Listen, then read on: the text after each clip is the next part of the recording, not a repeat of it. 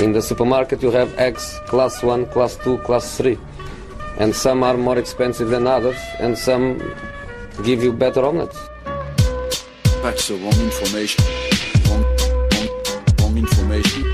I didn't say that. That's the wrong information. Do you think I'm an idiot? Wrong, wrong, wrong information. Now look at me when I talk to you. Your job is to tell the truth. That's the wrong information.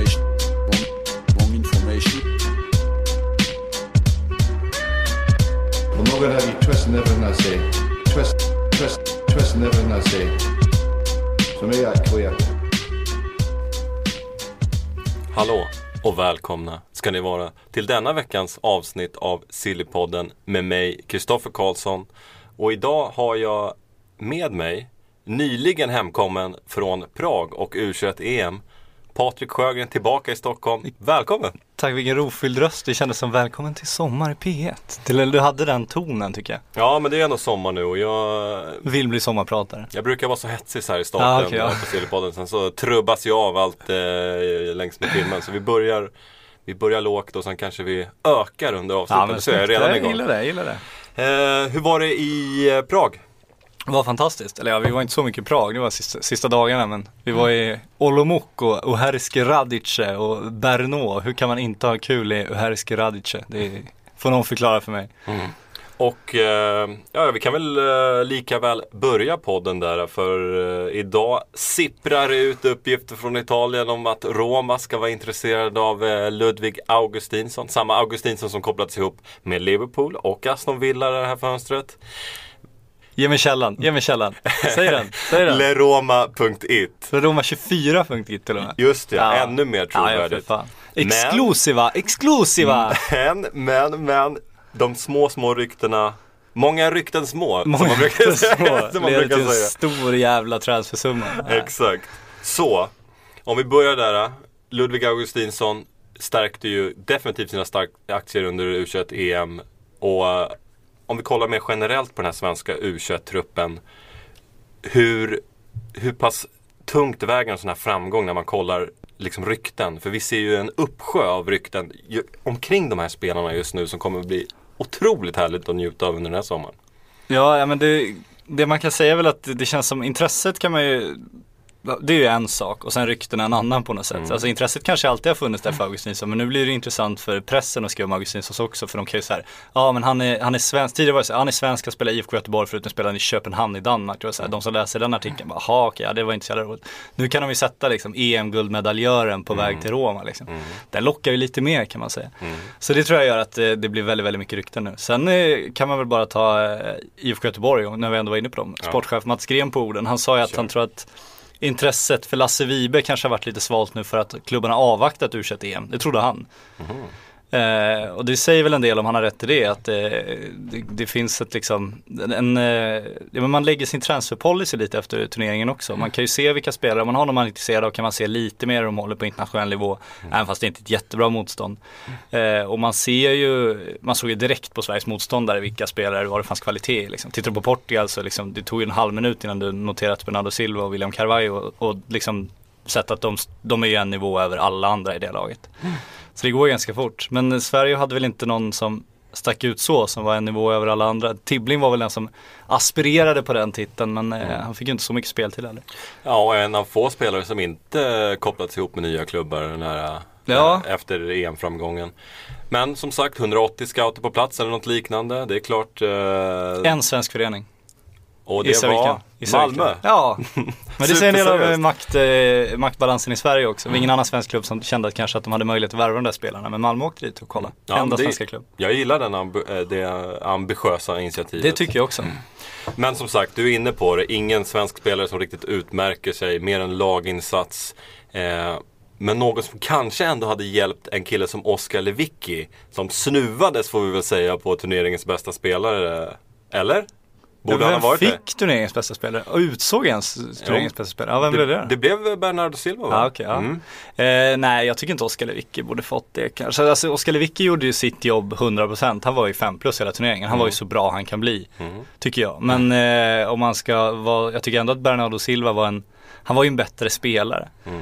Och jag tycker också att han kanske, Jag saknar i och för sig vissa grejer hos honom också. Han utmanade aldrig en mot en, alla matcher vi såg honom i. Mm. Han vände alltid upp, vände tillbaka. Så, men han var ändå kreatören där och jag tycker, ska man utse den bästa spelaren i EM så tycker jag, Jag att det ska, var Bernardo Silva. jag ska lägga in en brasklapp här för det kan ha varit Cal- Carvalho som, eh, William Ja, Carvalho som kan det också varit. Men ska man utse bästa spelaren så är det ju Carvalho eller eh, Bernardo Silva. Jag tycker de var bättre spelare. Men ska man utse liksom den som gjort en så här överpresterat, då hade ju Lewicki kunnat Mm. dansa in. Det beror på hur man utser det. Eller om man gör som i senior-VM och tar den som är rätt skosponsor bara. Mm. Det får man välja hur man gör. Nej men eh, som sagt, liksom att bli U- E- EMs bästa spelare är ju någonting, det är ju någonting som hade liksom trissat upp värdet Det händer ju grejer i marknadsvärdet då. Mm. Det är som att vinna skytteligan i EM också, också en bra grej. Nu var det någon tjeck som gjorde det som alla redan har glömt namnet på, men det är en annan historia. Ja, det kommer kanske inte hjälpa honom på det det sättet lika som mycket. eh, det hjälpte Marcus Berg. Alla de tre målen var ju i samma match också, överkörningen av Serbien Ja, det. men eh, det är ju en Salenko kan vi kalla det för. Mm. Nej men kollar man historiskt så är det ju stora namn som vunnit den här skytteligan så det är klart. Och det händer ju grejer med Lewicki, alltså är man ute efter den spelartypen så kanske inte Lewickis namn ändå liksom eh, har färdats över kontinenter men nu har det ju faktiskt gjort det. Nu om man vill ha den krigande mittfältaren som vet sin roll och gör rätt sak och inte slår bort några bollar utan då, då kanske ändå det namnet finns där någonstans nu när de här 180 scouterna har varit där och tittat. Mm. En annan intressant aspekt i det hela, eh, ytterligare en av de här spelarna som ryktas bort, är Alexander Milosevic. Trots att han endast har har varit eh, i Turkiet i ett halvår så eh, uppges de vara beredda att sälja honom. Eh, och hoppas få runt 50 miljoner för honom. Och då tittar jag på AIK som sålde honom i januari för 8,5. Den vinsten som man gör på honom i Turkiet nu. Borde inte AIK kanske haft lite tålamod här? Hållit i lite grann i Milosevic. För det är ju en jäkla vinst som hamnar i Turkiet istället. Ja, jag tror, om jag får spekulera vilt, att AIK gjorde Milosevic en liten tjänst när de släppte honom också. Att, eh, för det var ju snack redan när han, direkt när han kom till AIK, då var ju Manchester United där och tittade. Och han sa själv under EM att han kände sig högre värderad då, trots att han var mycket sämre fotbollsspelare då. Och han trodde det berodde på nyhetens behag, va? att liksom, du, du blir mer omskriven och så när du är debutant och slår igenom och sådär. Och sen blir du mindre omskriven när alla förväntar sig samma prestationer från dig. Så det var hans teori till att eh, hans värdering hade sjunkit. Det kan man väl köpa på ett sätt och jag tror också att det, de, han försökte komma bort ganska länge, det är väl ingen hemlighet. Och han var ju färdigutvecklad, han var ju klar i AIK, det kände väl AIK också. Till slut så var de väl tvungna att släppa honom och de fick ju skäligt betalt ändå kan jag tycka. Mm. Får man någon teori om eh, varför det ryktas så mycket om Alexander Milosevic nu så är turkisk press eh, en av världens bästa på att skriva mycket om spelare utan substans och skriva mycket om stora övergångssummor utan substans. Att De gillar att spekulera där och det tror jag också gör att just de ryktena färdas ganska snabbt. Ja, och de har spekulerat om engelska, belgiska och italienska klubbar. Trots att Milosevic med skadan också bara gjorde två eller tre matcher för Besiktas eh, under den eh, sista halvan på säsongen. Vad tror vi, vad får du för känningar på Milosevic? Är han redo att flytta eller eh, vill han bygga vidare på det han har startat i Turkiet? Mm, alltså, då är frågan hur stor skillnad det är på att spela i Besiktas och spela i en, eh, en italiensk mittenklubb eller liksom, jag tror inte att den skillnaden är så enorm. Och ser man till Milosevic liksom, alltså han berättade också nu när han var skadad att han tränade tre gånger om dagen. Han åkte och körde rehabträning, åkte hem och sen hade han ytterligare en träning och sen på kvällen åkte han ut och körde kickboxning i Rissne typ. Så att han är, ambitionen är ju där, han kommer ju jobba för och eh, alltså kvaliteten har han.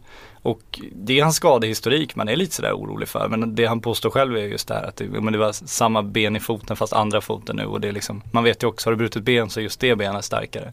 Så det problemet borde jag över nu. Mm. Och han har inte haft de muskelskadorna. Så. Nej men jag tror han hade kunnat gå in i, i nästan vilken liga som helst och, och fortsätta utvecklas. Liksom. Det är väl, han måste ju spela, det är också det. Han ska ju inte gå till en bänk. Och om vi då avslutar med att gå till eh, det största namnet i den här truppen, John Guidetti. Det vi fick höra förra veckan var att på fredag så blir det möte med agenten. Då ska vi få reda på lite sanningar och lite falskheter och eh, då kommer vi närmare ett beslut kring framtiden. Vad är din känsla kring John Guidetti? Vad, vad ser vi honom när säsongen kickar igång? Nej, Jag tror han hade någonting nästan klart redan innan EM. Mm. Det var de vibbarna man fick. Ja, jag tror faktiskt det. Jag tror han haft eh, erbjudanden på bordet och Alltså bryter man ner vad han gjort så kan man ju förstå. Alltså han är gratis nu. Mm.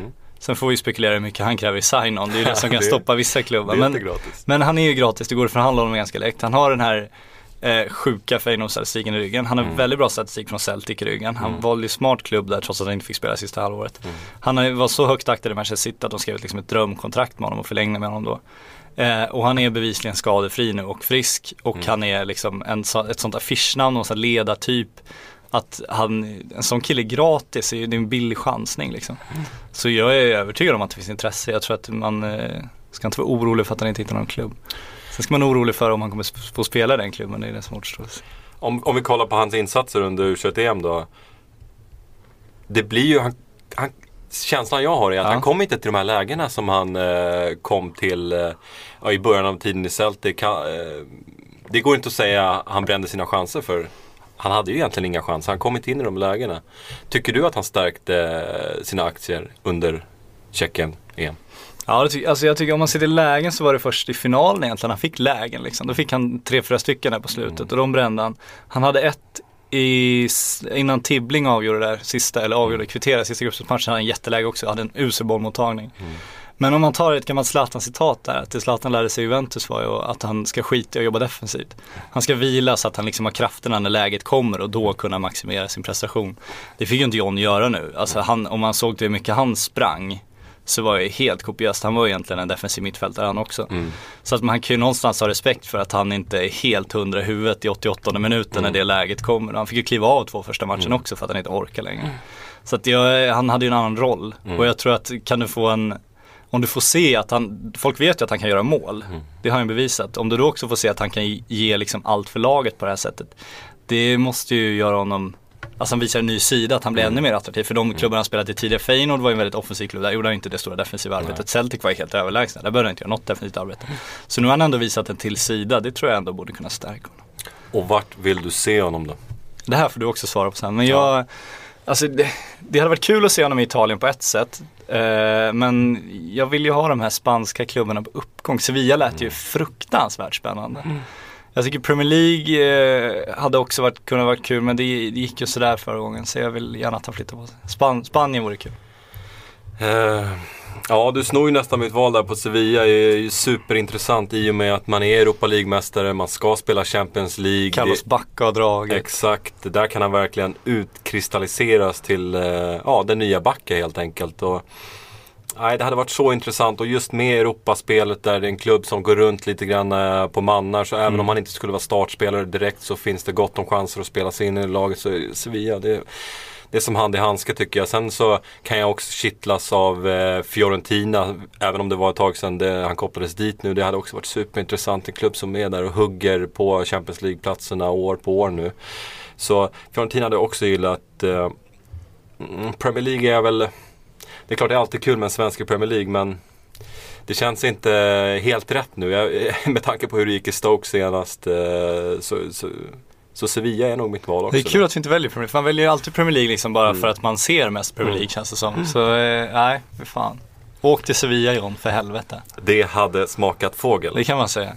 Eh, men om, om vi håller oss i Premier League här och snackar om det som har hänt idag, över natten. Eh, så är det fortsatta rykten kring eh, Christian Benteke till Liverpool. Eh, ja, v- vad, säger man om de ryktena? Ja, det, finns, det känns inte som det finns så mycket substans än. Nu är det väl det senaste att de ska tröttna på att försöka bjuda och ska betala hans utköpsklausul typ. Men vad, hur tänker Liverpool kring sin anfallssituation liksom undrar man ju. Ja, det är väl det. Det känns som att det är ganska kluvet kring Liverpool-fansen vad gäller Benteke. Eh, Alltså det är ju det är ingen, det är ingen marquee signing, Benteke. Men eh, det är en kille som har visat vad, vad han kan göra i Premier League. Eh, Kan de få en bättre anfall undrar man också. Nej, det är det som är grejen. Alltså, Mm.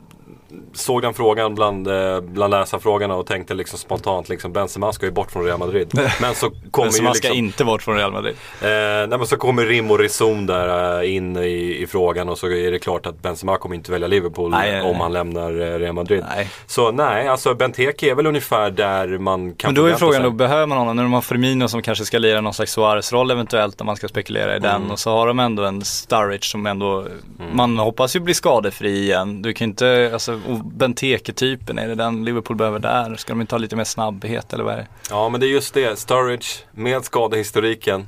Alltså eh, en skada på honom i andra, tredje omgången där. Så Men det är väldigt olika spelartyper, Sturridge och Benteke. Mm.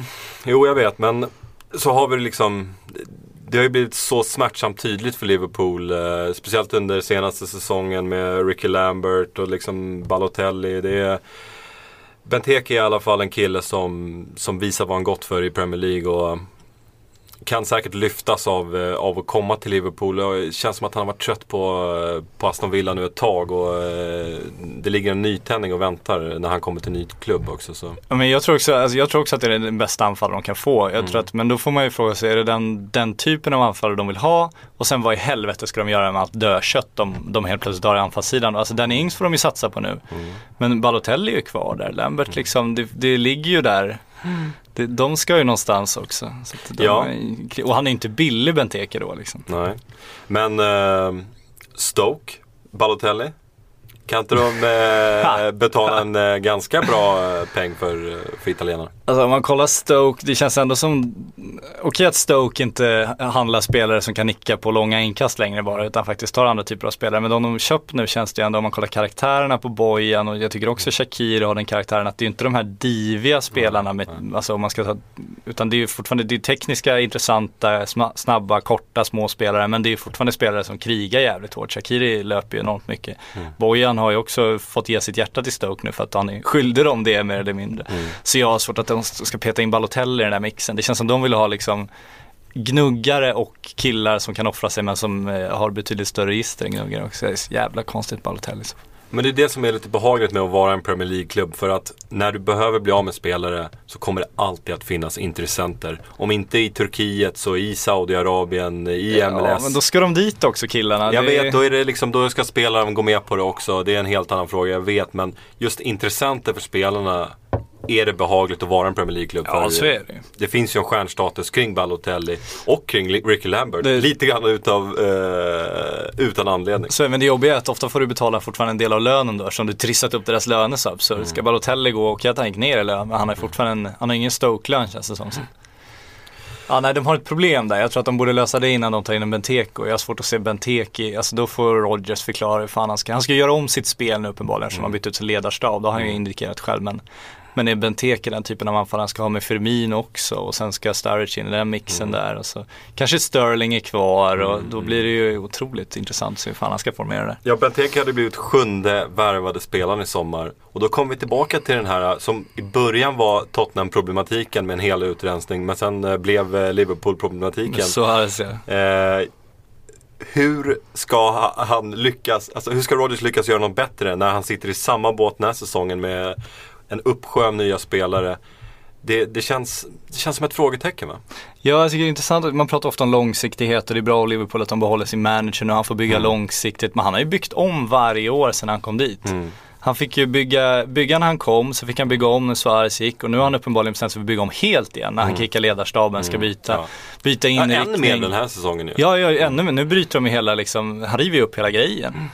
Och jag tycker också att det, det är lätt att, att tro att de spelarna som kommer in ska vara så jävla mycket bättre. Men det är ju också så anpassningsperioder. Det såg vi på United inte minst. Att det är ju fan inte helt lätt. Att han då tar in sju spelare.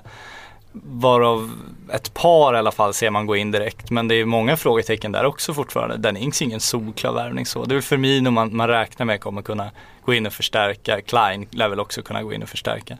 Omgående.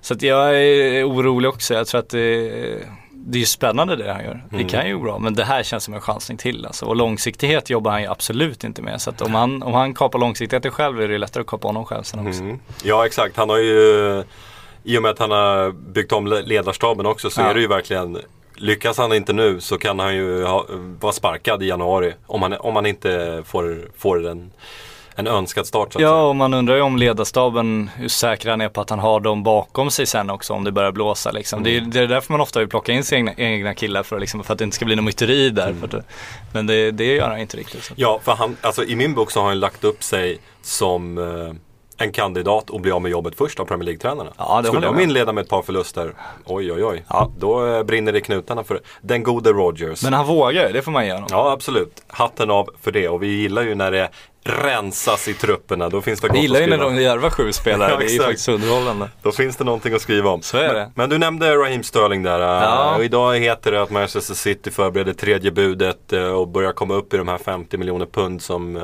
som Liverpool uppges vilja ha för honom. Till att börja med, är Raheem Sterling värd 50 miljoner pund? Nej, absolut inte. Det tycker jag inte ser närheten. Sen är frågan om han är värd 50 miljoner pund för Manchester City. Det kanske han kan vara. Mm. Det är väl det. Alltså om FFP, nu har ju de fått sin lättnad där. Nu får de köra igen. Mm. Om det kommer ytterligare lättnad på det här totala taket så att de liksom har de kan bränna två miljarder nu, säg att de kan det. Då kanske det är värt att lägga så mycket på en engelsman som eventuellt kan bli en riktigt bra spelare och som du vet att du kan ha tio år i klubben om det skulle vara så. Eh, alltså om du har så mycket pengar över. Då, då, för dig kanske den kostnaden inte är så stor då. Men eh, 50 miljoner pund när, han, när man ser vart han placeras på den här listan då, historiens dyraste spelare i Premier League så är det ju löjligt för så mycket har han inte bevisat. Man har ju ingen aning om han blir en riktigt stor spelare. Nej, och Liverpool sitter ju i en jäkla bra förhandlingssits med tanke på hur Manchester City släppt sina homegrown players. Liverpool är ju mycket väl medvetna om att City i dagsläget är det, det lag i Premier League som har minst homegrown-spelare. Och behöver Raheem Sterling som... Och har mycket pengar. Sen har ju Liverpool en usel förhandlingssits om man ser till att de faktiskt måste sälja Sterling. Är känslan ändå. Så Ja, det, utbuad av de egna supportrarna där, alltså... och bråka, det vore ju helt- förlänga. Det, det går ju liksom inte att ha en sån kille kvar. Det vore ju helt bisarrt om han sprang ut på Anfield eh, i augusti. Ja, det vore ju konstigt. Samtidigt har man ju tyckt sånt där förut. Man tyckte det med, med Rooney, man tyckte det med Suarez och fansen glömmer ju snabbt, så är det. Ja. Jag, jag tror skillnaden då var ju, Suarez fick ju ett löfte om att han skulle få gå senare. Rooney fick ju mer pengar, så någonstans så köpte man ändå deras tystnad på något sätt. Men om man inte lyckas köpa Sterlings tystnad och han fortsätter grina liksom när han ska ut där i augusti, då är det är ju en ohållbar situation. Jo, jo jag, jag minns när eh, Suarez ville bråka sig bort första gången där när han gav de här exklusiva intervjuerna till. Telegraph och Guardian. Det var ju eh, ganska kraftiga första sidor i Och England. det är det Sterling redan gjort nu också. Nej, så eh, ut och prestera Raheem om du eh, vill överleva en säsong i Liverpool. Smart av honom också att han, han har ju möjligheten att komma till eh, City och få en jävla superlön och liksom få sitt livs chans på det Mm. sättet ändå. Eh, utan att ha presterat så mycket. Så om han har möjligheten nu så är det ju rätt att han försöker göra allt för att ta den kan man ju också tycka. Så du tror inte på Raheem när han säger att det handlar inte om pengarna? Jo, det, det gör jag faktiskt. Du tror på det? Ja, jag tror att han vill till en titelvinnande klubb. Jag tror att han har så stort, att, att man har byggt upp så stort ego hos honom att han är övertygad om att han kan bli en av världens bästa spelare. Det är så man jobbar, för annars kan du inte bli en av världens bästa spelare. Så jag tror att han är helt övertygad själv om att han är en av världens bästa spelare. Jag tror att han är helt övertygad om att han ska gå och vinna titlar. För han, den lönen han får i Liverpool, jag tror inte att den skulle få så mycket mer i City. Det jag menar är att han kan få den lönen och möjligheten att vinna titlar på kort sikt, vilket man faktiskt inte har i Liverpool just nu. Så jag tror på honom. Ja, intressant. Eh, om vi kollar på United då. Eh, De Gea fortsätter ryktas bort. Nu har han återvänt till Manchester för att träna med laget. Men eh, den kan vi väl, eh, om vi börjar så, om vi börjar med att konstatera att De Gea flyttar i sommar. Det kan vi väl göra. Ja, ja, för Real Madrid måste ju ha någon stor affär och det här, de har inget annat på gång känns det som. Nej, det är jag fortfarande övertygad om också. Mm. Och då kan vi kolla på vem ska ersätta? För då måste man ju ersätta. Om vi börjar med att kolla på Begovic. Som även kopplades ihop med Chelsea. Till att börja med. Begovic till Chelsea. Makes no sense to me. Skulle han sätta sig på bänken i Chelsea? En så pass bra målvakt. Eh, jag, jag kan inte se det hända.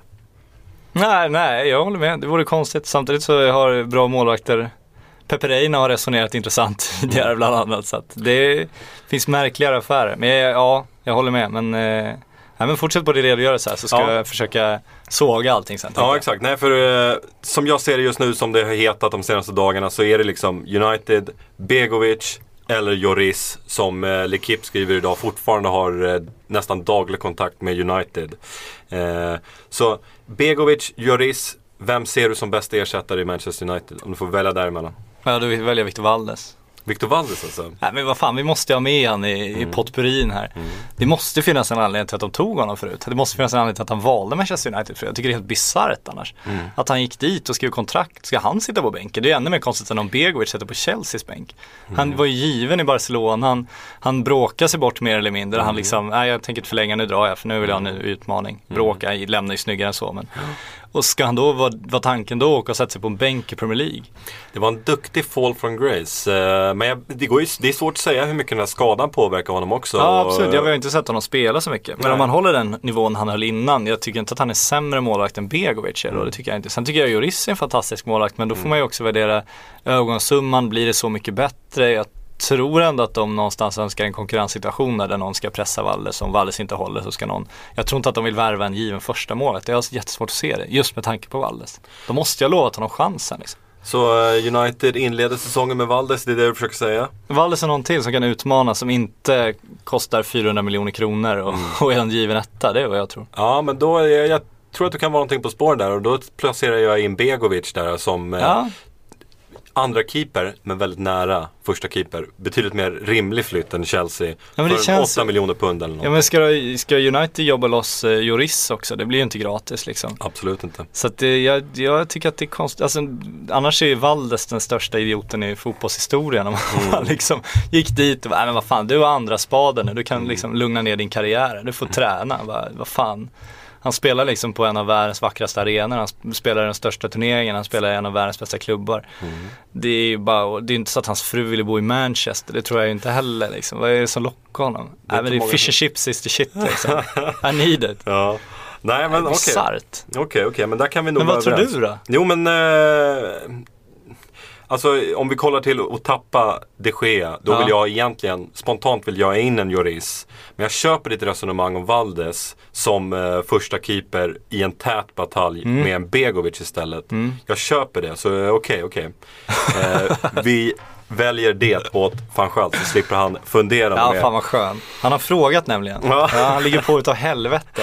Men om vi kollar lite längre fram i banan då för eh, United. Eh, Van Persie kommer Ja. lämna, kan vi vara överens om det? Eh, nej, det kan vi inte vara överens om. Oj, oj, oj. Ja, men det är väl de här turkiska uppgifterna nu. Samtidigt så har Mm. det väl dementerats lite nu det senaste också att, det skulle vara, att han skulle ha någon pers- personal agreement nu. Mm. Eh, det känns som han kollar vad han har för alternativ. Men jag undrar också hur United tänker att de ska stå när säsongen börjar. För nu är Ja, Falcao Falcao borta. borta också. Mm. Ja, och Rooney och Wilson, eh, eh, det känns inte hundra. Så de ska in minst en anfallare. Om de inte lyckas få in det så tror jag att van Persie kan bli kvar. Lyckas de få in det ett par, då tror jag att van Persie går. Men jag tror inte att de släpper van Persie innan de är säkra på att ha Alltså att de riskerar att stå med Rooney och Wilson, det tror jag inte är någon, när man ändå har en van Persie som ändå skulle kunna göra en säsong till. Det känns konstigt alltså. Ja, nej det känns, det känns nästan som att de har någonting liksom eh, up their sleeve, uh, uppe i rockärmen. Ja men det känns om som det, svenska. är det inte de Gea karusellen som måste gå? Att första Mm. affären måste in för att pengarna ska loss och sen kommer det bara driva på utav bara fan. Sen kommer det, är jag övertygad om, braka loss för Uniteds del. Ja. För visst, det har varit tyst hittills. Men United och van Schaal kommer inte ha en lugn sommar. Kan jag inte tänka mig. Nej men det man kan ifrågasätta, det var väl också någon fråga som kom in tror jag, hur, liksom, alltså okej de förlorar Ferguson men Gill och de som värvar förut, hur mycket har man inte torskat där? För att de, de tog Depay tidigt nu, men tidigare år har de också, Moyes första år var ju katastrofalt när de liksom står där med Fellaini när fönstret har stängt. Förra året, de värvade visserligen bra spelare men det var inte billigt och det kändes inte så långsiktigt heller, så planerat. Och det känns som när de värvade Depay trodde man att den här sommaren har de satt det. Nu kommer de ha tre, fyra spelare klara innan, innan juni är över. Och nu står de här med Depay fortfarande står med en forwardsbesättning. Man verkligen undrar över de står utan den där mittbacken vi trodde att de skulle ha. De står utan den där centrala mittfälten vi räknade in. Det måste hända grejer snart alltså. Det känns som de har jätteproblem. Ja, jag har ju, jag har varit stenhård mot Ed Woodward eh, tidigare och eh, bråkat lite grann med Kalle om det huruvida Ed Woodward är liksom the shit så att Ja. säga. Han är ju döpt till eh, the Cristiano Ronaldo of commercial football. Ja. Han, han fixar ju in degen till klubben och, eh, på ett otroligt bra sätt men kollar man hans track record när det gäller värvningar så mm, du är inne på det, Moyes första säsong där. Men Ka- Kalle är på Woodwards sida här. Ja, han har alltid, när jag har svingats hårt, hårt, Ja. hårt mot Woodward och han har alltid varit, ah, nej, nej, så snäll vet du, det är därför. Han Mm. tar alltid den, den, den svages parti. Han, eh, han drog ner min såg, eh, han har gjort vid upprepade det är tillfällen. för dåligt. Mm. Gå loss nu, nu är vi på samma sida. Nu får vi se. Nu. Starta sågverket. Nej, jag tycker alltså de pengarna som man, man har betalat för de spelarna man har fått in och det har ju varit liksom balansen i laget har ju varit helt, helt skev. Ja.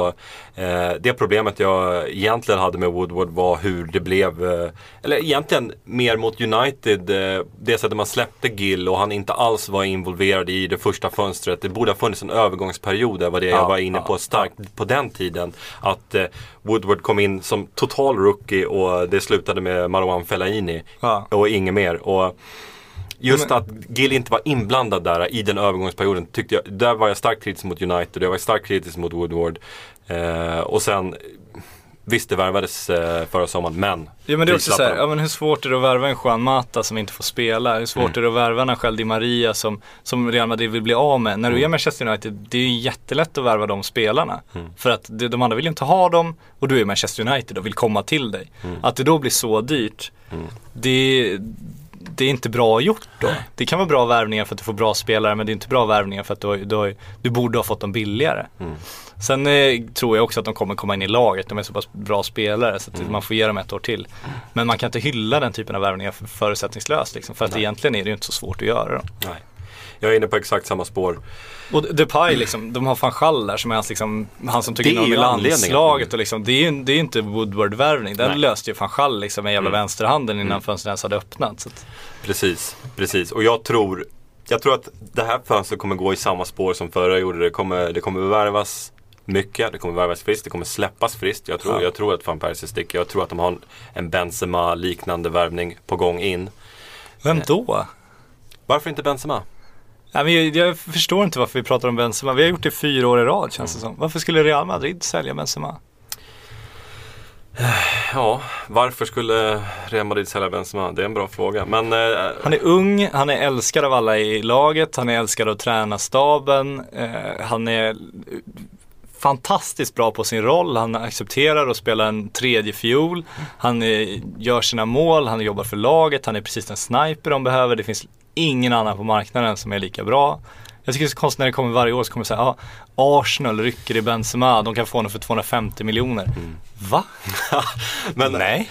Arsenal, här är, för mig är United en annan fråga. Och det de säger från Spanien i de här dagarna är ju att eh, nu ska Ronaldo byta in i, eh, i eh, som central forward. Och, och då blir det en helt annan fråga med Benzema. Vad, vad håller han till då? Men ska han vara spjutspets då Ronaldo? Mm, det är precis vad han ska vara. Ja, det är också, då undrar jag hur fan Rafa ska ställa upp det där. Alltså, nej, Real Madrid är idioter om de säljer Benzema, det tycker jag verkligen. Alltså jag, jag håller Benzema du- otroligt högt. Och det är ju just därför eh, han hade varit en kanonvärvning för United. Ja, abs- ja supervärvning. Jag hade varit i Arsenal, hallå kan ni få Benzema, ta Benzema. Men jag förstår inte det. Och jag undrar också Real, ska de bygga om sitt spel efter en Cristiano Ronaldo som inte blir yngre? Så man sitter lite och väntar på att de där muskelskadorna ska komma nu. Ska de liksom formera om det nu efter honom? Det känns också eh, märkligt. Och vad händer med Bale då? Ska han, är det han som ska ta vänsterspringarposition? Och det är inte så att Ronaldo kommer liksom, han kommer ändå komma ner, han kommer vilja ha boll hela tiden. Och hur ska spelet se ut? Så ska de inte vara så bollförande dominanta. Och om de är det, ska han ligga någon slags eh, offside-linjefälla då och sticka hela tiden? Ja men du kom in på en intressant poäng där med eh, Ronaldo. Fransk fotboll skriver Ja. idag att Real Madrid och PSG träffas i Qatar i detta nu för att diskutera just Cristiano Ronaldo. Och där får jag väl ge dig att eh, visst ser det ut som att Ronaldo kommer att spela i PSG innan karriären är över. Eh, nej, det tror jag inte. Herregud, vi är inte överens om någonting Nej, idag Sjögren. Du tror inte att Ronaldo kommer spela i PSG? Nej, det tror jag inte. Åh herregud. Nej, men PSG vill ju ha en marquee signing så är det ju. De har ju tittat på Neymar för att han har många Twitterföljare. Bara den detaljen är ju briljant. Men jag tror Ronaldo har liksom David Beckham i sitt huvud. Ronaldo ska till USA och kränga underkläder tror jag innan han växlar ner för mycket. Och jag tror inte han har den ambitionen och, och liksom gå till ett sämre lag i Europa och försöka vara en lika bra spelare. Jag tror att han kommer springa så, tills han är trasig i Real Madrid och sen dra till USA. Jättesvårt. Däremot så har jag redan tidigare tyckt att man ändå ska börja diskutera när det börjar bli säljläge för Reals sida på Ronaldo. För han är fortfarande tveklöst liksom världens näst bästa fotbollsspelare nu. Men utan att, då vill man veta lite sådär, ja, men om, de, om de börjar se ändå tendenser till någon slags nedåtgång, då är det ju ändå nu han ska ska bort. Om de då också ska bygga om laget, det kan de inte, de måste ju bygga kring honom om de ska ha honom kvar. Mm. Men eh, är det smart då eller ska man ta de pengarna nu och försöka få, få maximal utveckling på Gareth Bale som ju uppenbarligen hålls tillbaka av Ronaldo också. Mm. Nej, alltså som jag ser det just med eh, FFP-sanktionerna eh, släppta så har de ju en perfekt köpare i PSG. Och Ronaldo har en perfekt arbetsgivare i det att PSG skiter i att han är på väg ner och eh, det finns frågetecken kring hans eh, kommande år här. De kommer ändå att sleva upp en världsrekordlön för Ronaldo. Han är perfekta namnet att ersätta Zlatan Ibrahimovic. Verkligen crème de la crème. Det är, de kan inte få ett bättre namn om de ska ersätta en sån superstar som Zlatan har varit. Nej, det håller jag med om. Men det känns som Ronaldo, det han spelar för nu, det känns som han är klar med titlar. Jag tror inte franska ligatiteln intresserar honom. Han vill väl vinna Champions League igen säkert, men det han framförallt vill vinna känns det ju som. Det är ju Ballon d'Or och, och de här individuella titlarna. Han vill liksom prisas som världens bästa spelare. Han skriver in sig som historien där och slå Messi. Och de är ju betydligt svårare att få i, i ett PSG än ett Real Madrid. Ja, det är sant. Eh, men är han spelaren som lyfter PSG, som ändå har visat att de, de är där på europeisk nivå. Han utesluter nog inte att PSG kan vinna Champions League om ett eller två år. Nej men det är också så här, jag var lite förvånad när Zlatan gick till PSG för att han sa ju också det, vi får vänta på det här projektet. Och tycker man, du har inte tid att vänta. Nej. Och han har inte haft tid att vänta. Det, det har inte blivit någon Champions League och de är inte riktigt där än. Ska Ronaldo göra samma resa? Och sen undrar jag också, det känns som Ronaldo är väldigt så här kommersiellt medveten. Han sålde ju sina bildrättigheter nu. Eh, och det känns som de marknader han tittat på och jobbat mot hela tiden i USA. Han gav ju en intervju om Sergio Ramos nu som vi kanske kan komma in på sen också. Men han har jobbat väldigt aktivt mot USA och det känns som PSG jobbar inte mot USA, de jobbar mot Mellanöstern. Det känns som Real Madrid jobbar mer mot USA.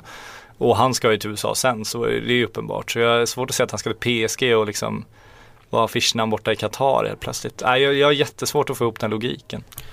Okej, för som jag har stakat ut Ronaldos karriärplan Ja. så är det en säsong till i Real Madrid, sen ett treårskontrakt i PSG och sen när han är 35 då sticker han till USA.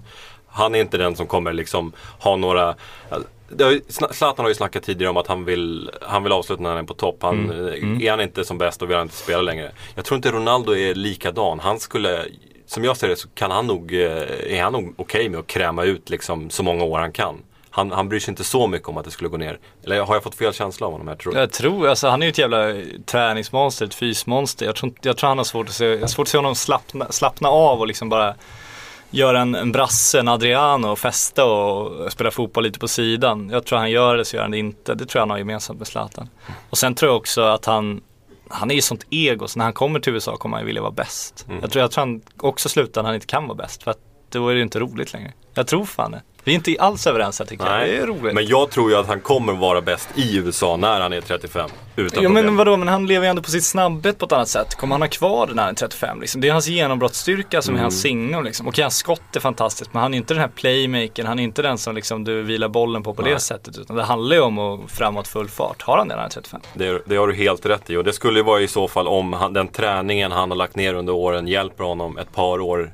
Ja, eller om den har slitit ut honom. Ja, för annars så är det Annars har du helt rätt där. Det är ju genombrottskraften som är nödvändig för honom. Men USA ska han ju till, det kan vi slå fast. Ja, det kan vi vara helt överens om. Absolut. Och det påstås ju att det, det, det är klart när kontraktet med Real löper ut. Ja, det påstås det alltså. Mm. Grant Wall. Grant, ja men då så. Ja, att han är överens med ligan redan. Inte med någon klubb, men med ligan. Ja, det funkar ju så där borta. Ja. Men eh, du är inne på Ramos. Ja, Ass idag. Eh, sin Ramos no ay de Gea. som jag översätter här från min eh, svenska. Eh, till utan Ramos ingen eh, de Gea. Eh, då ska United vara så måna om att knyta till sig Sergio Ramos att de inte vill släppa till Gea utan, utan att få Ramos. Vad, eh, spontant, jag känner Sergio Ramos. Det är bisarrt det som håller på att hända i Real Madrid. Jag får känslan av att det är mer än ett spel, spel för gallerierna. Att, eh, att det skulle vara så att han försöker kriga till sig något slags superkontrakt här. Jag får känslan av att han verkligen är upprörd. Eh, att han verkligen, verkligen kan tänka sig att lämna Real Madrid. Och jag får också eh, jag tycker också att United gör helt rätt som är måna om att knyta till sig honom. För, eh, för mig är han eh, där uppe bland de bästa mittbackarna i världen. Ja, jag håller helt med. Han, det är en sån mittback som aldrig kommer ut på marknaden. Aldrig någonsin. Och det kan de få honom, om han är så missnöjd nu och Real är så sugna på de Gea som de ändå är. De har kommit så långt i, i de Gea-grejen att det skulle bli ett så stort misslyckande för Real om de inte fick de Gea. Då gör alltså de är, det är ju skitsmarta av United om de gör det. Mm. Och sen såg man ju, Ronaldo gav en intervju med, med amerikansk, någon amerikansk tv-kanal tror jag det var. Där han sitter med ett par hörlurar, spons, så här, Mm, är klart lite, lite bisarrt. Men eh, då får han i alla fall frågan, eh, först lite allmänna frågor och någon här, helt ointressanta frågor. Mm. Sen kommer en känslig fråga, då är det liksom Sergio Ramos, vad händer? Ja.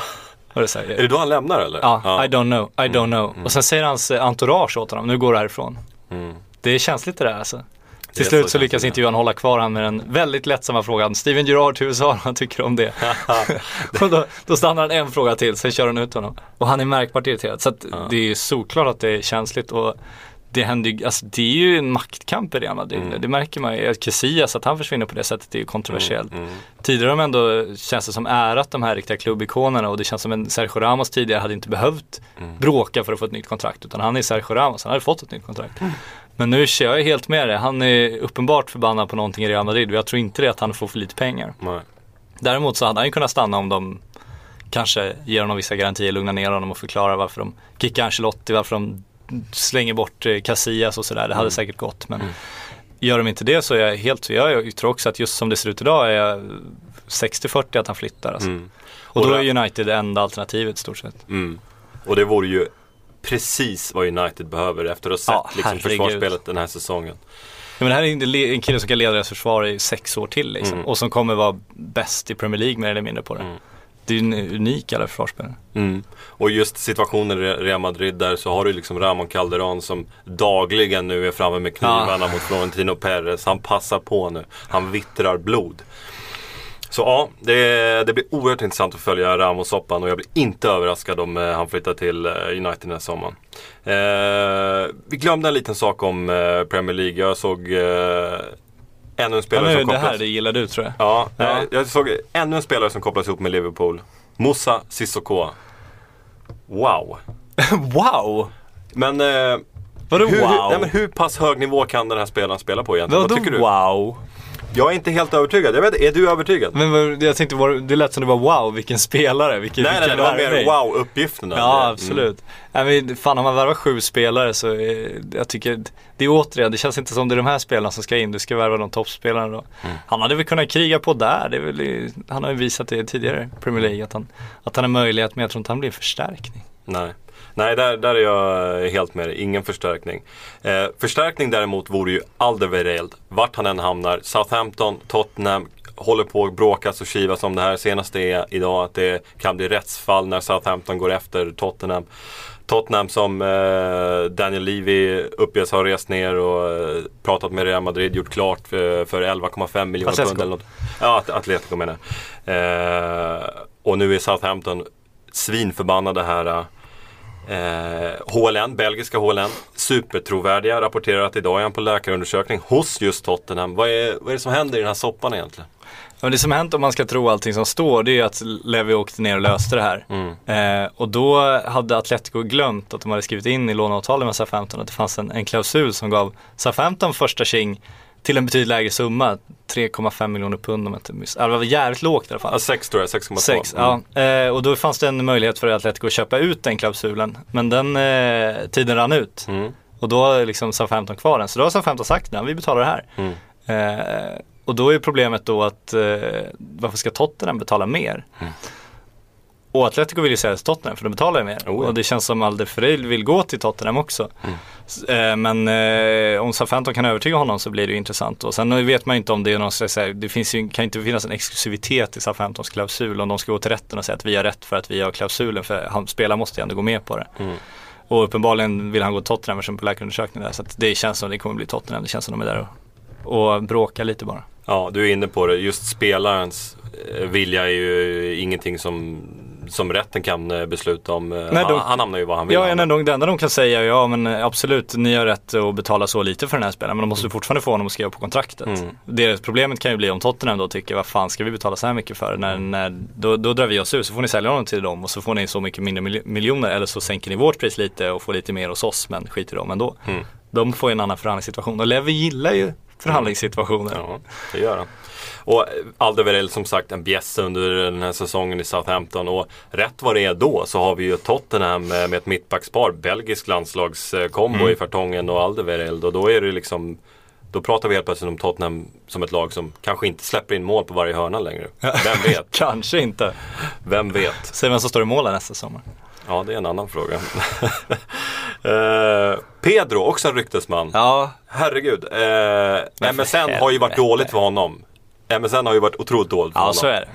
Och eh, nu ska han vara på marknaden. Vi snackas om eh, i den runda slängar 170 miljoner kronor.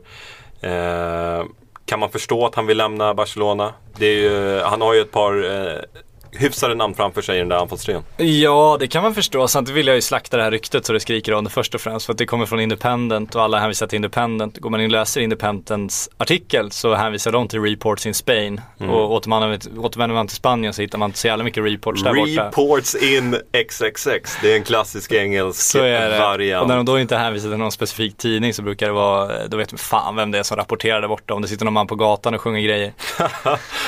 Ja, nej, för annars så är det ju ett jätteintressant namn. Eh, det man ska ha i åtanke här också är ju att Barcelona sitter i en jäkla förhandlingssits med tanke på att hans utköpsklausul är eh, över eh, en miljard kronor tror Ja, jag. men de är ju bara fantasier jämt. Den sätter de ju bara högt de slipper sälja. Exakt, exakt. Men i med, i med kl- klausulen så behöver de inte acceptera något skambud. De, Nej, de tar vad de vill ta för Och de får inte värva på ett halvår till. Och ska de då sälja sin, han är ju en, en drömavbytare för dem. Han har Mm. alltid varit lojal och agerat på det och liksom gjort det jävligt bra.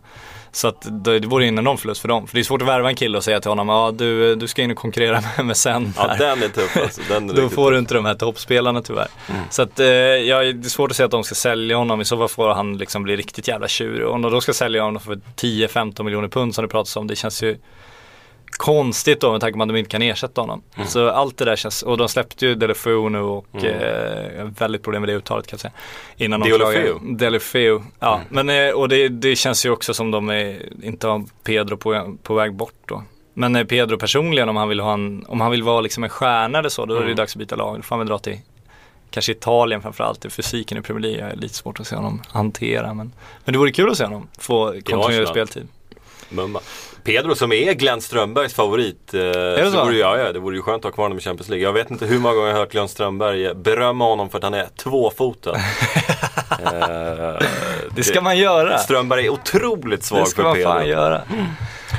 Nej, så eh, nej, jag, vill in, jag vill inne på liknande spår där i och med att eh, Barsas värvningsförbud så, så tror jag nog att han blir kvar i alla fall en säsong till. Eh, så att eh, Barcelona hinner stadga båten lite grann innan man eh, låter honom gå. Ja och sen hoppas man väl också för Pedros skull att att det blir viss rotation på MSN. Det kanske blir någon skada där och då kommer han ju ändå få ganska mycket speltid. Han är ändå valet bakom. Så, Mm. så illa sitter han inte till. Nej. Ett annat eh, ganska konkret rykte som vi vaknar upp till eh, en måndag så här eh, är Kevin Trapp. Klar Ja. för PSG enligt Bild Zeitung. Och Bild Zeitung, vad brukar vi säga om dem? Is the German players, then it's true. exakt, exakt. Det är ungefär så det brukar låta. Och Kevin Trapp, det är, då är han i så fall namnet som ska lyfta PSG på målvaktspositionen. Man har haft Salvatore Sirigu nu ett par säsonger. Det har väl visat sig att det kanske inte räcker på högsta Har du högsta. det? Ja, alltså jag gillar Salvatore Sirigu. Eh, men jag har väl själv, alltså jag har ju trott på honom som eh, att han ska kunna bära dem långt i CL. Sen har jag väl blivit lite motbevisad. Kanske speciellt den här eh, senaste säsongen eh, så hade han väl inga höjda matcher mot Barcelona. Så nej, det är väl dags nu. Och eh, Kevin Trapp, ett fynd då vad det heter, ska kosta runt 90 miljoner kronor för PSG. Och, nej, nya Ter Stegen. Vad tror vi om det?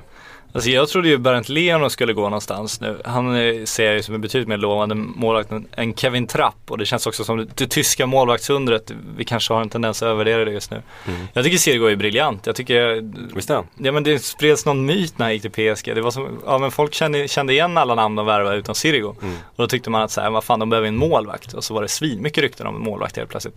Men han var ju liksom fan Serie A's bästa målvakt innan han gick, alltså bortsett Buffon kanske. Så jag, jag håller honom väldigt högt. Det det pratas om är att han väldigt gärna vill tillbaka till Serie A. I så fall är det dags att ersätta honom. Sen eh, är han ju bara 28 år tror jag. Så att det finns ingen panik så. Men om han vill flytta då, eh, då är det väl smart att ta in Trapp nu, ge Trapp ett år bakom Sirigo och kanske låta Sirigo gå nästa sommar. Kan de få honom så här billig Trapp om man, jag har dem sett honom alldeles för lite för att veta hur bra han är men det är ju det är ingen dyr prislapp så att det är väl, det är väl en bra kille att ha på tillväxt. De släppte väl Areola nu som de trodde mycket på själva. Mm.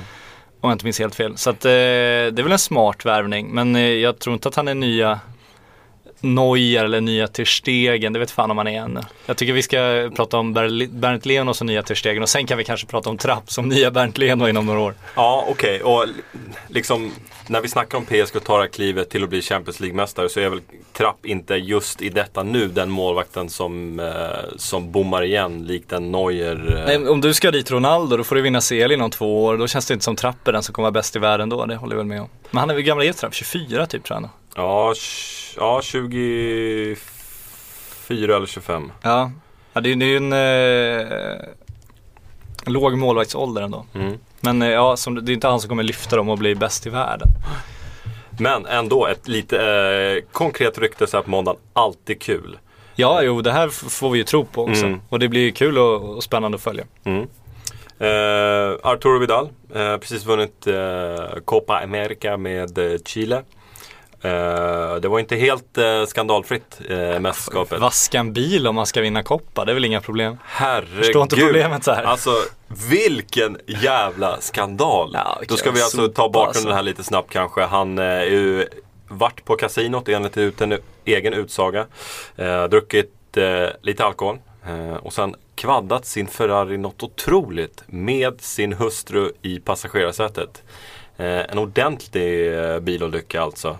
Uh, och det, var ju, det var ju snack om att han skulle få lämna Copa America där ett tag. Nu slutade det med att han uh, släpptes av polis och fick spela klart turneringen. Men uh, det är ju en man som är också omgärdas av rykten. Juventus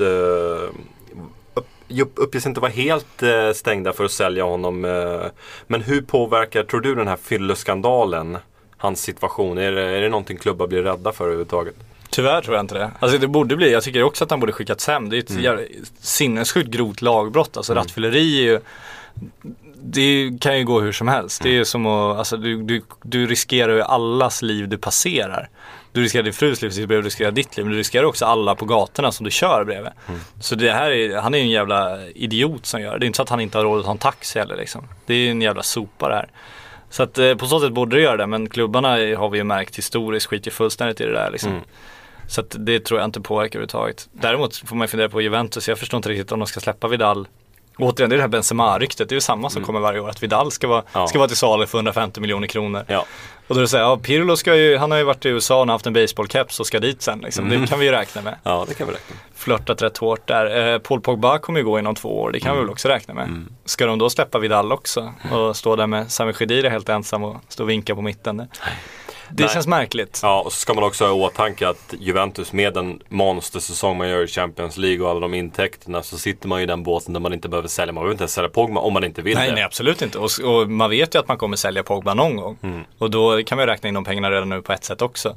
Nej, det, det, det är inte så att de behöver släppa Vidal. Jag har svårt att se vart Vidal, att han skulle vara så lockad av att dra. Han spelar i en CL-finalist liksom. Mm. Ett lag som vinner ligan varje år. Han spelar inför en helt fantastisk arena inför grymma supportrar och han har en bra lön. Och liksom jag är så chockad varje gång det där jävla, det är alltid Vidal-rykten och jag tycker också att det är så här, det känns också som det är engelska tidningar som övervärderar, för det är ju så här, ja, Arsenal jagar Vidal, ska få honom för 200 miljoner kronor och då är det så här, vad fan ska han dit och göra? På riktigt liksom. Inget ont om Arsenal, men just nu är Juventus ett större lag. Helt rätt. Eh, en, en kille som du har skrivit om tidigare såg jag idag när jag planerade podden här. Hashim Mastour. Ja. Som blev världens dyraste 14-åring eh, när han värvades till Milan. Han attraherar nu intresse från PSG och Monaco, skriver L'Equipe idag.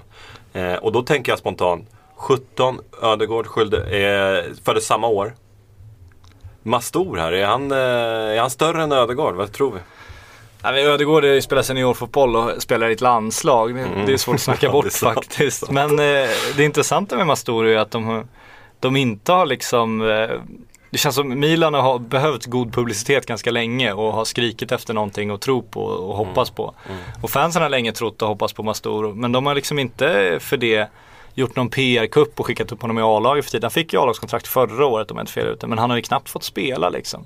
Utan de har ju skyndat långsamt hela tiden. Han har tagit de här stegen. Han har, om man får tro rapporterna, fortsatt dominera ungdomslagen och sådär. Så att eh, de tror ju att det är någon ny, ett tekniskt fenomen som de har på gång. Eh, så att jag har väldigt svårt att se att de skulle sälja honom nu när de skyndat långsamt utan att få göra den PR-vinsten då. Men han är ju enormt spännande. Ödegård känns som han är kanske ett steg längre fram just för att man har sett honom spela seniorfotbollen. Och, Men om man kollar teknik och så, det är ju bara att kolla Youtubes videos på Mastoro. Mm. Det är inte bara att han står och trixar med boll utan han gör faktiskt i fart mot motstånd också. Det, Mm. det, det är där man kan se någonting. Och jag, jag får lite grann känslan här vad gäller Mas- Mastor och just PSG här att eh, som vi har sett tecken på lite grann tidigare, PSG eh, adopterar eh, taktik från andra klubbar, liksom haft, kollat väldigt noga på Real Madrid tidigare, haft det här nära samarbetet med, med, med Real Madrid, släppt Ancelotti och allt vad det heter. Så, så är det nästan som att de försöker göra sin egen lilla ödegård här. Samma ålder. Det är den känslan jag får. Här, Real Madrid gjorde sin ödegård. Det här är deras, eh, der, Mastori är deras ödegård så att säga. Eh, och som sagt, FFP borta. Kan bli världens dyraste 17-åring här plötsligt. Vem det vet, rekord också. Ja, men det känns som PSG, det känns som det de skriker mest efter det är ju någon någon Neymar-typ, en ung, eh, lite playboy-aktig kille som är skön, som är bra, bra utåt, skön i sociala medier, kan liksom skapa en hype, kan bli någon slags popstjärna. Det känns som det är en popstjärna de är ute efter, snarare än en, en hårt krigande fotbollsspelare. Utan de vill ju ha någon stjärnaura nu. De, de, de var ju det får man ändå tro på att Neymar liksom hade varit deras drömspelare före Messi, före Ronaldo just för att han har den pop-ikonstatusen också. Mm. Och där kanske man kan få in en Mastor liksom. Att du kan få den där unga killen som är lite sådär high life och det är fan inte otroligt om Mm. Nej, du skulle vilja kan, bygga det. Det kan bli en supersnackis. Ja, absolut. Eh, ska vi ta lite frågor Sjögren? Shoot! Vi kör. Eh, och jag börjar med den, eh, min favoritfråga i bunten. Oj! Har Sjögren sett Tancredi Palmeri twittra om Sverige under U21-EM? Frågetecken. Åh, fan vad härligt. Du, du Jag har är inte tillbaka. blockad ju. Ja, du är blockad. Ja, herregud. Shit. Så skriker om det. Du blev tokblockad direkt alltså? Ja, men det Och sen har du aldrig varit öppnad där igen? Nej, det jag ser är när folk taggar in mig och då är det mest så här sexistiska meddelanden svenska tjejer som känns jävligt sunkigt bara. Så det orkar jag inte ens ta upp. Liksom. Okej, Vad är det för kvinnosyn för Det gick dig förbi alltså. Nej, men, ja, det känns bara gubbigt alltihop. Jag, jag svårt. Den kvinnosynen lämnar lite grann att önska. Det gör det. Ja, svårt att ha respekt för, för den kvinnosynen i alla fall. Mm. Sen Eh, gillar jag honom. Alltså jag älskar ju fenomenet Tancredi. Man, Mm. Jag är ju inte hans fiende på något sätt. Jag Nej. älskar ju människan. Är, han är ju eh, en, en clown. Det står jag fast vid på Ja. alla sätt och vis. Jag tror inte en sekund på vad han skriver. Han har en jävligt sunkig kvinnosyn. Men fan vad han ger mig underhållning alltså. Ja, det gör han. Och alltså er, er batalj där är ju bland det bästa som hänt på Twitter. Nej, jag förstår fortfarande ingenting. det var alldeles fantastiskt. Eh, Batalj också. Jag försvarar mig. Jag vet inte. Ja, okej, okej. Jag vet inte vad Det som var en hände. jävla attack alltså. Det var, du kallade honom silly clown i ett... Vår käre sillyclown. Vår kallar käre silly clown Ja. i en, eh, En bloggpost, en blogg, ja. mm, bloggpost. Eh, den nådde hela vägen till Italien och sen tog det, fart, tog det fart. i helvete. Ja, fy fan vad härligt. Eh, det var David Schörling som eh, Tack. David, tack som fan. Vi Nu ska jag blocka dig din jävel. Vi går till Martin som eh, skriver så här. Känns som det har varit ganska tyst om Marco Reus på sistone. Lämnar han Dortmund? Det gör han inte va? Nej, Inte jag sommar i alla fall. blev chockad när Gündogan förlängde här för några veckor sedan. Mm. Det tyckte jag var intressant. Där var ju, han, var ju, han var ju out of the door så att säga. Mm. Så då kan man undra hur många alternativ Gündogan hade egentligen.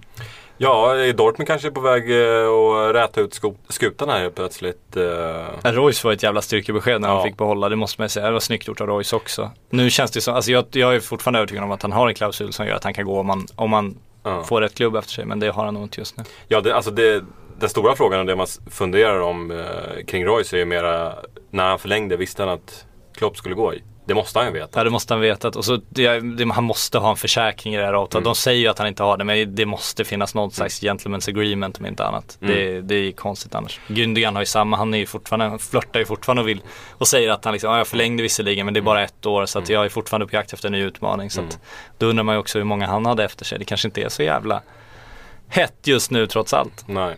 Nej, vi tror väl att han, eh, han känner väl efter lite grann på det här proje- projektet som man säger nu för tiden. Så en säsong i alla fall. Eh, projekt, vilket jävla skitord det är egentligen. Ja, liksom. det är hemskt. Det, Ja. det tar emot att säga Alla det. har Jag projekt, var tvungen liksom. att Ja, hejda mig ja. själv halvt där. lite Det grann. hedrar det. Eh, Max Nilsson, hur bra rustar de båda Milano-lagen? Något nytt på gång? Eh, det har väl dött av lite grann sen, eh, sen Kondogbe och Bacca men eh, det man får konstatera är ju att eh, Milano-lagen är up there i Serie A. Kondogbe är ju en monstervärvning, eh, Bacca lika så. Eh, Sen var väl Juventus sportchef ute och hintade lite om att Inter hade Jovetic på gång. mm. Eh, det låter ju spännande. Det, alltså, spontant känns det som att bägge klubbar är på väg mot eh, 5 plus-fönster. Sen är ju, Ah, får man lägga Nu ska fan in med en brasklapp där i så fall alltså. Ja, min brasklapp är i så fall att eh, huruvida Inter lyckas behålla eh, den, eh, den flod av spelare som ändå ryktas bort. Eh. Ja det är det och inte gör det men min brasklapp är vad Milan trodde att de kunde få och gick ut och lovade. alltså det är det är inte Zlatan Ibrahimovic som står där det- nu, det är Carlos Bacca som står där liksom. Mm. Det lovades ju guld och gröna skogar och det var ju riktigt, det var Jackson Martinez var ju mer eller mindre klar och han försvann ju också. Så att de har ju bommat allt. Det känns som alla spelare de haft på gång har liksom utnyttjat dem istället för att få andra saker. Ja men alltså Snacket kommer alltid och eh, så länge Berlusconi och Galliani rattar då kommer det snackas kring Milan. Och som jag ser det så, så levererar man ändå när man, när man plockar in Backa då kompenserar man för, eh, för det som händer med Martinez och det som ja, händer eh, Ja, jo, jo men med, med Zlatan. Jo men Backe är en bra värvning sett till nivån Milan håller. Det, det Milan lovade var ju dock att de klev upp en nivå nu med Mr B och att det skulle liksom, att det var topplag direkt och det, det är det ju inte. Däremot som du säger, jag tycker också att det är en jättebra värvning för jag tror inte att de kan få bättre spelare just nu. Och eh, hade jag varit Milan-supporter då hade, jag, då hade jag tagit Backa hellre än jag tagit Zlatan i det här läget. Det hade jag också gjort. Hade jag däremot varit Milans kommersiella chef och den som ska Mm, planera Mi- mm, Milans värvningar de kommande tre åren så hade jag tagit Zlatan. Okej, eh, Ludvig Hegdal undrar, kommer Arsenal någonsin att köpa in en världsklassanfallare? Nej, eller någonsin är ju hända, helt det hårt.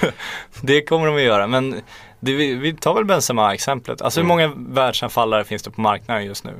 Det handlar om, det handlar om tillfälligheter i mångt och mycket. Mesut Özil har man ändå visat att man kan värva världsklass på en position. Ja, men då får du inte ha konkurrens av de andra klubbarna som är, är portionen större fortfarande. Precis. Och kommer en världsklassanfallare kommer du ha det. Mm, ja, förmodligen. Inte lika enkelt på anfallspositionen som på mittfält, mittfältspositionen. Men en liten, liten, liten chans ändå kanske. Ja, men de, de har ju råd, det har de Mm. ju. De är numera villiga att betala för det. Mm. De har en, eh, en status som gör att de är en intressant klubb. Men fortfarande om du står och väljer mellan Barcelona, Real Madrid, Bayern München, Chelsea, Manchester City, Manchester United och Arsenal. Då väljer du inte Arsenal. Eh, Albin Lönnqvist undrar, vilken blir den största transfern i sommar tror ni? Alltså de, de Gea kommer ju bli stor men han blir inte miljarddyr eftersom han är målvakt. Mm.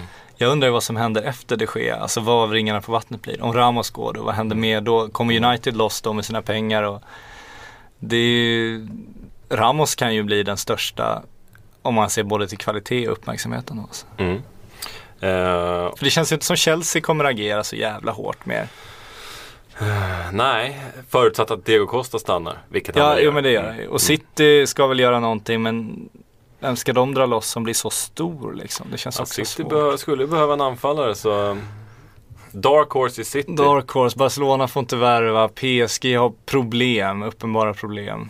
Ja, nej, svårt. Men City, eller United kommer göra mer och då kommer det ju börja snurra också. Mm. En dragkamp eh, mellan City och United eh, om eh, Benzema lanserar jag då. Ja, jag Och tror vinnande- fortfarande Benzema stannar, ska fan åka upp till Rafa Benitez och agera servitör åt honom en vecka. Alright, eh, Av Rob- ren ilska, han ska få skitmat i det jag menar. Fan. Ja men det är helt rätt. Ja. Robert Gustav Falk undrar, blir det Liverpool för bensinmacken? och då ska vi väl... Eh, eh, Behöver vi förtydliga? Behöver vi inte? Jo, Alla måste veta vad bensinmacken är, för helvete. Vem är bensinmacken? Ja, det är Ludvig Augustinsson. Vi har ju ett litet, eh, en liten hemlig överenskommelse inom vårt u EM-gäng också. Alltså det är ju från det här inför Englandsmatchen att han Ja. gav dem lite bränsle med sina uttalanden om att de var lite överskattade och då kallar ju Guidetti och Alexander Milos för- för bensinmacken. Vi har ju bestämt nu inom vårt eh, u gäng att om man byter klubb till till exempel Liverpool Mm. Då händer det ofta, alltså när en svensk spelare går till utländska lag så ringer jätteofta utländska journalister därifrån och vill höra mer om spelaren. Finns det någon bra historia? Finns det liksom någon kuriosa? Och då ska vi bara helt på allvar säga att så här, ja, in Sweden is commonly known as the gas station. Ja, Alltså helt oironiskt, bara, bara rakt ut. Och så ska vi bara hoppas att liksom så här Stoke presents the gas station när han går över liksom. Otroligt. Den Daily Mail-artikeln. fint. Ja men han ska bara vara the gas station liksom. Grymt. Så vi hoppas eh, stenhårt på det. Men, eh, Men det blir inte Liverpool, det blir det inte. Moreno tänker jag där, det är, det är inte där Liverpool behöver förstärka. Jag tror att eh, Liverpool kan mycket väl ha ögonen på Augustinsson. Om, om man är en klubb med ett bra scoutingnätverk så tycker jag att man ska ha ögonen på Augustinsson. Så är man u laget tycker jag att han är den mest, tveklöst mest spännande spelaren i hela den truppen. Eh, Han är, han är ju färdig på många sätt, han, men han kan fortfarande bli betydligt bättre. Han har en offensiv, han har en defensiv, han har två fötter, han har en hjärna. Han är en, en smart spelare, han visar i EM att han kan vara storartad defensivt, han har visat i Köpenhamn och i Allsvenskan att han är väldigt bra offensivt, han har en extremt bra inläggsfot. Så eh, jag hade inte värvat Ludvig Augustinsson som en startspelare i Liverpool i Premier League idag, men jag hade, om jag var Liverpool, haft ögonen på Augustinsson för att han kan fan bli det inom två år. Det vore ju speciellt om han lämnar i sommar i det att då har han alltså, då har han värvats från BP till Göteborg, gjort ett halvår, värvat till Köpenhamn, gjort ett halvår och sen eh, flyttat igen. Det är ju en otrolig karriärbana. Ja, det, det, men man klagar ju ofta på att spelare tar för stora steg. Frågan är om Augustinsson kanske tagit för små steg. Han har ju visat att eh, det kan gå undan i alla fall när man tar de här stegen. Ja, men man såg ju BP också, han var ju, det, jag var förvånad att IFK kunde få honom då. Eh, sen Köpenhamn känns som ett bra steg däremot. Mm. Eh, ska vi se, Martin Karlsson eh, skriver Blir Depay Uniteds enda värvning i år? Där svarar vi nej. Nej. Eh, ser ut som de Gea kan komma och stanna. Där svarar vi nej. Eh, är Ra- Ramos-ryktet seriöst? Ja. Ja, fan snyggt. Ja, den betade vi av snabbt. Eh, troligaste klubb för Sevilla, det var vi också inne på, skriver Marcus Willer. För Sevilla? Nej, för Guidetti. Ja, du svarar där ja. Troligaste klubb. Troligaste klubb. Ja men den är jättesvår att veta. Mm. Alltså Sevilla vill det pratas om men det betyder inte att eh, det, jag tror inte han kommer hamna i Holland igen om man säger så. Jag tror inte han kommer gå till skotska ligan igen. Jag tror att han kommer ta sin chans nu och ta en topp 3-liga. Eh, ja, troligast alltså, visst jag hade gärna sett honom i Sevilla men Men det är frågan är om det inte blir Italien alltså. Ja, Udinese, Torino. Ja, eller, eller Premier League igen. För Mm. där är han ändå, så att, ja, det troligaste är ju förmodligen inte Spanien, men, Nej. men roligast. Eh, då ska vi se, här har vi... Eh, eh, här går vi igenom frågor vet ni. Ja, det är bra, bra podd när man går igenom frågor på papper. A Swedish Koolay skriver, går det inte lite väl trögt för City? De som ska bygga om, vad tror ni de kan få in?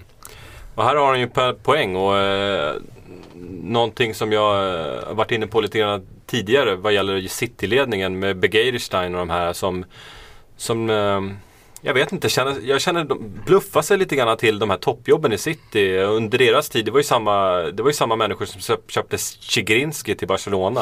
Eh, klubbens kanske sämsta värvning någonsin.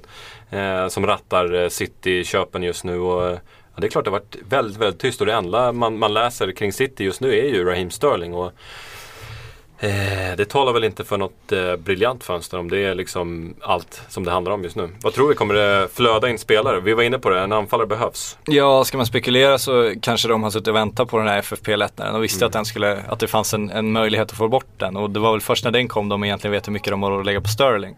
Nu vet de att de har råd att ta Sterling och göra två, tre köp till ju, utan problem. Och då får man väl hoppas att det börjar gå loss nu. För alltså de behöver ju ersätta Yahya Touré tycker jag. De behöver ju ha in en, eh, ett alternativ till, till eh, Agüero. De behöver titta på eh, en hel del annat också för framtiden. De hade ju det äldsta laget mer eller mindre fan i Europa över det här året. Så att det, det finns mycket att göra i City och de borde ju börja agera. Det, det man kan hoppas att de gör är att de inte gör en Liverpool och tar sju spelare nu utan att de faktiskt gör en generationsväxling över två, tre år. Och det har de möjlighet till. Får de in Sterling får de in en ny offensiv kraft. Han går ju faktiskt att spela som anfallare eventuellt om Aguero ska vara skadad. Det är ju inte helt dumt. Men Yahya Touré är ju den stora stöttepelaren. Det är där de måste göra något. De har ju riktigt Pogba påstås det ju. Men svårt att övertyga Paul Pogba. Vilket, man, vilket glädjer mig att de har. För att jag tycker att han ska till ett Real Madrid eller ett Barcelona. Jag tycker att han är numret för stort för Manchester City. Och vi kan nästan räkna in ett antal engelsmän eller engelskfostrade spelare i och med att man desperat behöver de här homegrown-spelarna. Ja, eller att du lämnar luckor i truppen då. Det är väl alternativet. Svante Corneliusson får ställa dagens sista fråga. Han undrar, vart hamnar Oskar Lewicki? Men han hamnar väl i Malmö ett tag till i alla fall. Det tror jag också. Gör, han, gör de det bra i Champions League igen och han får en bärande roll där. Eh, då kan det börja hända grejer. Alltså det svåra är ju just vem vill ha den rollspelaren. För det, de brukar ju ändå kunna hitta hyfsat lätt liksom de som gör jobbet, jobbar stenhårt och sådär. Så jag tror inte att han är högvilt på marknaden. Och jag har svårt att se, han har inte så brett register. Nej. Jag vet inte om han är den superspelaren liksom. I ett sånt system som Sverige hade i U21-EM är han briljant. Men skevar du lite på det systemet och ger honom lite större ansvar då vet fan om han, om han är spelaren som liksom går in i Serie A och gör det. Nej. Eh, Svante undrade också, vart går Lord Bentner? Och den låter jag dig ta Sjögren. Jag eh, tror Bentner stannar kvar. Jag tror Bentner vet att han inte kommer få ett bättre kontrakt någon annanstans. Jag tror Bentner har sån extrem tro på sig själv att han tror att han har möjlighet att ta en plats och spela i Champions League för Wolfsburg. Och det lockar mer än FC Köpenhamn. Hör ni det? Vi får se Lord Bentner i Champions League kommande säsong. Och man, kan inte av... man kan inte avsluta ett Sillypodd på bättre sätt. Patrik Sjögren, vi tackar dig för att du kom in från din semester och sillpoddade idag i dessa semestertider. Det var ett nöje.